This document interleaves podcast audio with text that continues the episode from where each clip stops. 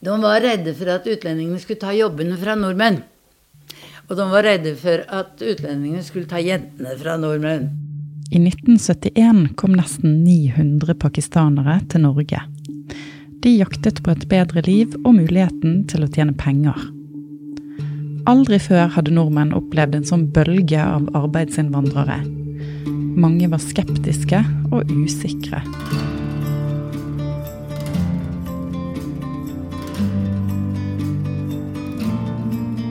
I dag klarer norskpakistanere seg bedre enn mange andre grupper av innvandrere i Norge.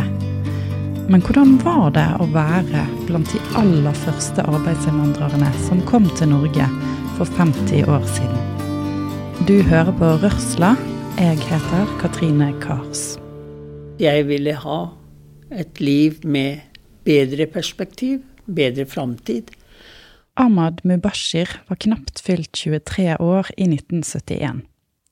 Han hadde vokst opp i en småby utenfor Lahore i Pakistan, men nå bodde han i storbyen Karachi. Den gangen så var Karachi en metropol, altså.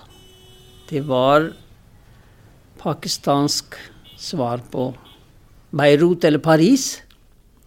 Fordi de hadde jo alle mulige fasiliteter, både på dag og på natt. Men på den tiden var det konflikt mellom Pakistan og India. I begynnelsen av 1971 bygget den seg opp, og det var fare for krig. Ahmad og to nære venner hadde begynt å drømme om å reise til utlandet. Kanskje var det bedre muligheter der for tre unge pakistanere. De bestemte seg for å dra til Sverige. Jeg vil ikke si for penger, fordi for pengene kan, kunne du reise til en del arabiske land for å tjene penger der også. For de var, det var også populært. Men jeg tror at heller at jeg tenkte på utdanning og denne liksom framtiden i, i lengre perspektiv, liksom. Først reiste de tre kameratene med fly til Stockholm. Der ble Ahmad i tre måneder. Men han hadde tro på bedre muligheter i Norge, så han tok toget til Oslo. Det kostet ikke så mye den gangen, husker jeg. 49 kroner en sånn, tror. Fra Stockholm S. Stockholm sentral stasjon, tror jeg heter. Til Østbania, ja. Husker jeg. Så faktisk eh, Det var det en sånn eh, Det var det en sånn skilt der det sto at du kunne spørre om, om, om, overnatting, da. Da hadde jeg med meg studentkort. Og da fikk jeg eh, overnatting på Haraldsheim heter det, tror jeg, på, like ved Aker sykehus. På andre siden av Aker sykehus. 30 eller 20 kroner natta, da. Men Ahmad hadde lite penger, og Norge var allerede da et dyrt land. Så skulle han klare å overleve her, var han helt nødt til å få seg en jobb.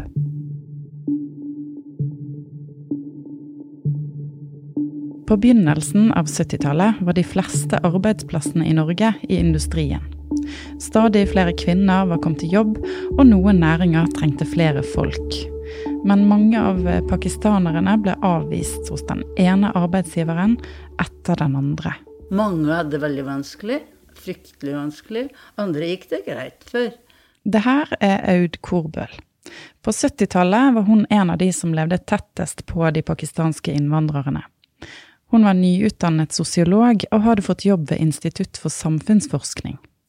Der skulle hun forske på pakistanerne som kom til Norge for å jobbe. Hun kom i kontakt med en gruppe som nettopp hadde kommet til landet. De yngste gutta var jo så skjønne, vet du. så gode. Fra 18, 17, 16, 17, 18 og opp mot, mot 30 kanskje, og det var andre opp mot 40 og 50 òg. Jeg sjøl var 29-30. Så jeg var midt i midt blant dem. Hun følte seg hjemme sammen med de, og de følte seg kanskje hjemme sammen med hun òg, sier Aud. Så de ble enige om at hun skulle hjelpe pakistanerne med å finne jobb. Og det ble også utgangspunktet for forskningen hennes. Jeg visste jo ikke hvor vanskelig det var. Så jeg tenkte ja, men da kan jeg søke for dem i Sette inn en annonse i avisen. og det var jo bare helt helt umulig å, å innbille seg en gang. Ja, jeg trodde det kanskje gikk.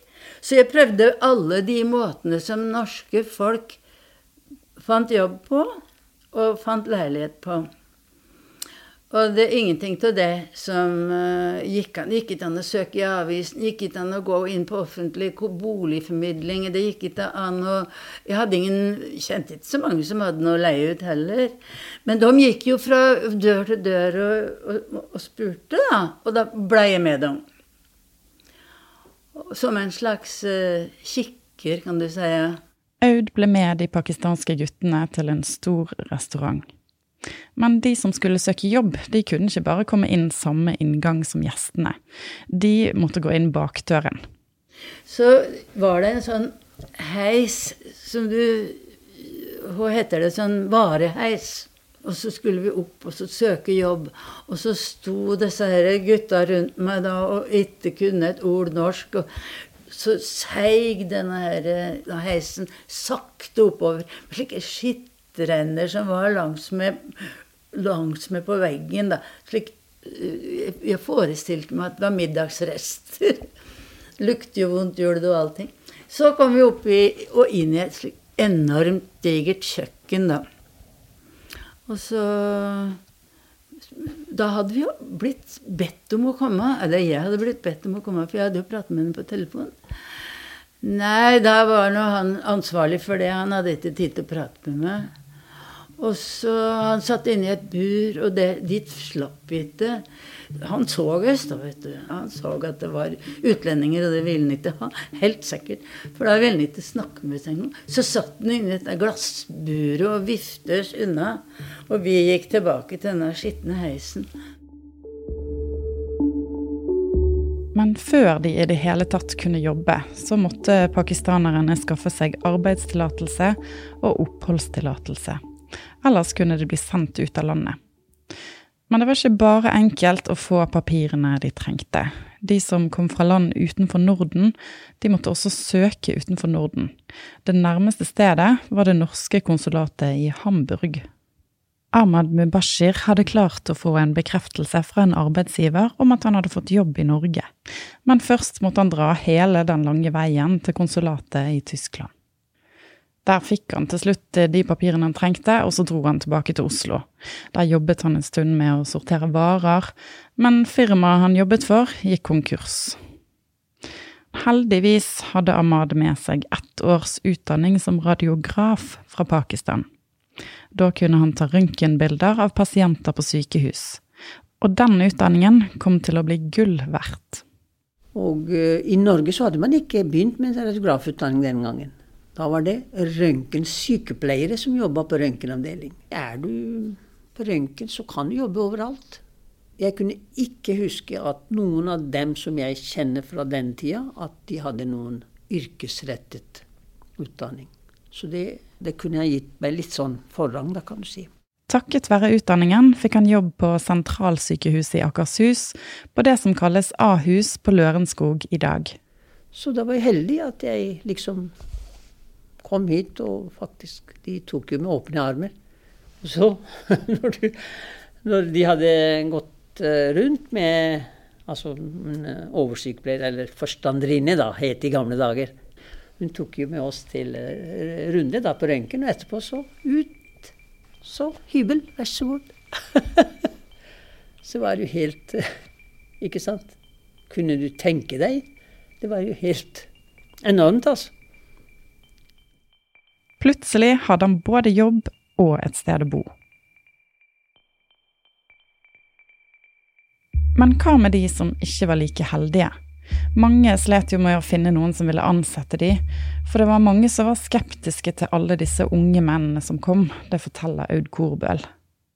Det var nok litt sånn konkurranse. De var redde for at utlendingene skulle ta jobbene fra nordmenn. Og de var redde for at utlendingene skulle ta jentene fra nordmenn. Så det var frykt. Og de fleste som fikk jobb, fikk de minst populære og dårligst betalte stillingene. F.eks. i oppvasken på restauranter eller i industrien. Og for de som ikke fikk noe, de, de fleste hadde jo lånt penger til oppover topplokket for å komme seg til Norge. Og det, eh, det var gjeld, stor gjeld. Og riktignok så Familie hjalp hverandre, selvfølgelig da. Men i alle fall så var det jo forskjellige typer folk som kom òg. Det var jo ikke alle som like, hadde like mye ressurser. Og de som var liksom dårligst stilt, de kunne jo verken engelsk eller hadde noe særlig familie her. Og, og, og, var veldig vanskelig for å gjøre rede for seg. Og de fikk jo slett ingen jobb, da, vet du. Så måtte de reise tilbake til Pakistan. Hvis ikke det gikk. Det var jo ruin. Men hva var det som gjorde at det likevel kom så mange pakistanere på begynnelsen av 70-tallet? En årsak var at det holdt på å bryte ut krig mellom Pakistan og India. Og noe annet som skjedde, var at eh, flere andre land, bl.a. Danmark, de stengte sine grenser for innvandrere. Da gikk ryktet om at det var mulig å få seg en jobb i Norge istedenfor. Og det stemte, sier sosiolog Jon Rogstad. Han har bl.a. forsket på arbeidsliv og diskriminering, og jobber på instituttet NOVA på Oslo OsloMet. Man hadde et stort behov for arbeidskraft, så sånn sett var de jo veldig velkomne. Men det var jo til bestemte deler av arbeidsmarkedet, veldig mange inn i industrien, hvor man trengte folk. Det var et behov for, for arbeidskraft, eh, men eh, det betyr jo ikke at eh, arbeidsgiverne den gang som nå ikke var usikre og var skeptiske. Og det var jo noe veldig, veldig nytt.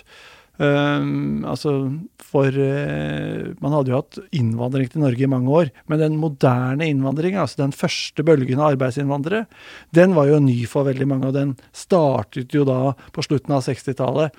Og mens Norge hadde vært veldig blenda hvitt, tross alt, før det, så, så representerte dette en total endring for veldig mange. Og ikke nok med det, for kort tid etter at eh, denne bølgen av pakistanere kom til Norge, så ble det oljekrise i verden. Og det gikk også hardt utover norsk økonomi. Da plutselig så ble det jo litt mer knapphet på, på jobber, og man begynte å bli bekymret. Og mye av uroen skyldtes jo at det ble opplevd som urettferdig at innvandrere hadde en del jobber hvor det var knapphet på arbeidsplasser. Løsningen ble at myndighetene stoppet innvandringen til Norge. I 1975 ble det brått slutt på den strømmen av unge pakistanske menn som kom for å søke jobb. Men det var fortsatt mulig å søke om familiegjenforening. Så de unge mennene hentet koner, barn og noen til og med foreldrene sine til Norge. Så hvis man ser på tallene, så er jo det interessante at ja, det kom en innvandringsstopp, men man kan nesten ikke lese av dette når man ser på antallet som kom til Norge. Man kan lese det på kjønnssammensetningen, for plutselig så kom det mange flere kvinner, og de hadde ikke kommet i samme grad før. I dag er det mer enn 38 000 norskpakistanere i Norge. Og hvis du sammenligner denne gruppen med andre innvandrere i Norge, så er det flere menn som jobber blant norskpakistanerne. Og norskpakistanske kvinner som er født i Norge, de tar mer utdanning enn nordmenn ellers. Og mange barn av de som kom på 70-tallet, har fått seg viktige jobber i det norske samfunnet. Som Venstres nestleder Abid Raja og Arbeiderpartiets nestleder Hadia Tajik. Likevel så blir norskpakistanere fortsatt diskriminert når de skal søke jobb, forteller Jon Rogstad. Vi sendte ut søknader på faktisk utlyste jobber. Eh, og ga to søkere, én med et pakistansk klingende navn, én med et norsk klingende navn, så ga vi dem helt like kvalifikasjoner. Og målet da var jo å se ikke hva arbeidsgivere sier at de gjør, men hva de faktisk gjør når de står overfor et valg mellom to søkere som var like formelt kvalifiserte. Og da ser vi altså at det var 24% mindre sannsynlighet å bli innkalt til intervju hvis du har et pakistansk-lignende navn enn et norsk-lignende navn.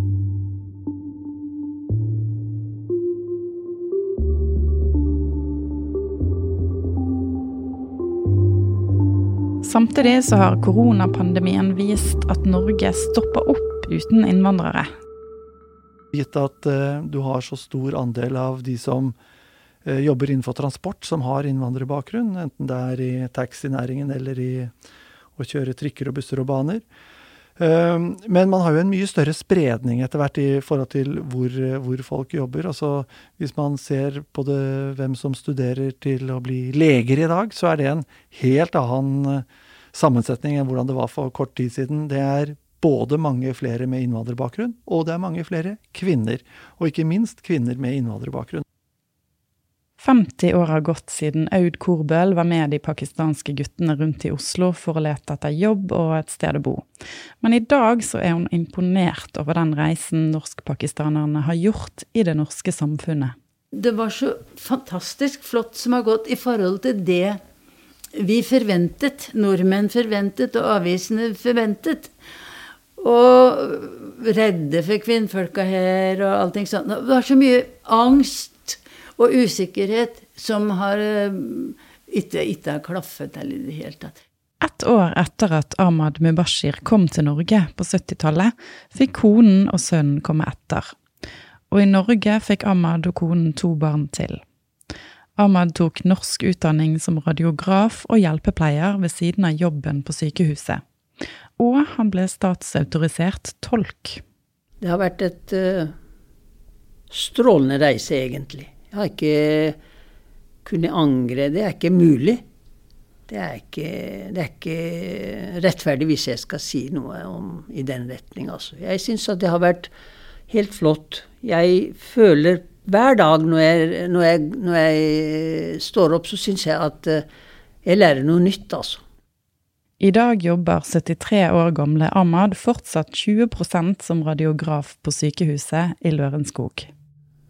Det var jo et uh, sted som jeg føler at jeg, jeg fant meg til rette. Og jeg begynte å trives, liksom, med omgivelser og med nordmenn. Jeg tror at uh, det har passet meg så bra med norsk lune, altså. Så at uh, jeg kunne ikke ha valgt noe annet land å bo hvis jeg hadde født på nytt igjen. jeg har blitt veldig glad i Norge, egentlig. Du har nå hørt en episode av Rørsla, en podkast fra Fri fagbevegelse. Likte du det du hørte? Fortell da gjerne om oss til en venn eller en kollega. Reporterne Anne Siri Renå og Ida Bing har intervjuet Ahmad Mubashir og Aud Korbøl. Musikken vår er laget av David Ashok Ramani og Hans Kristen Hyrve. Og jeg heter Katrine Kars.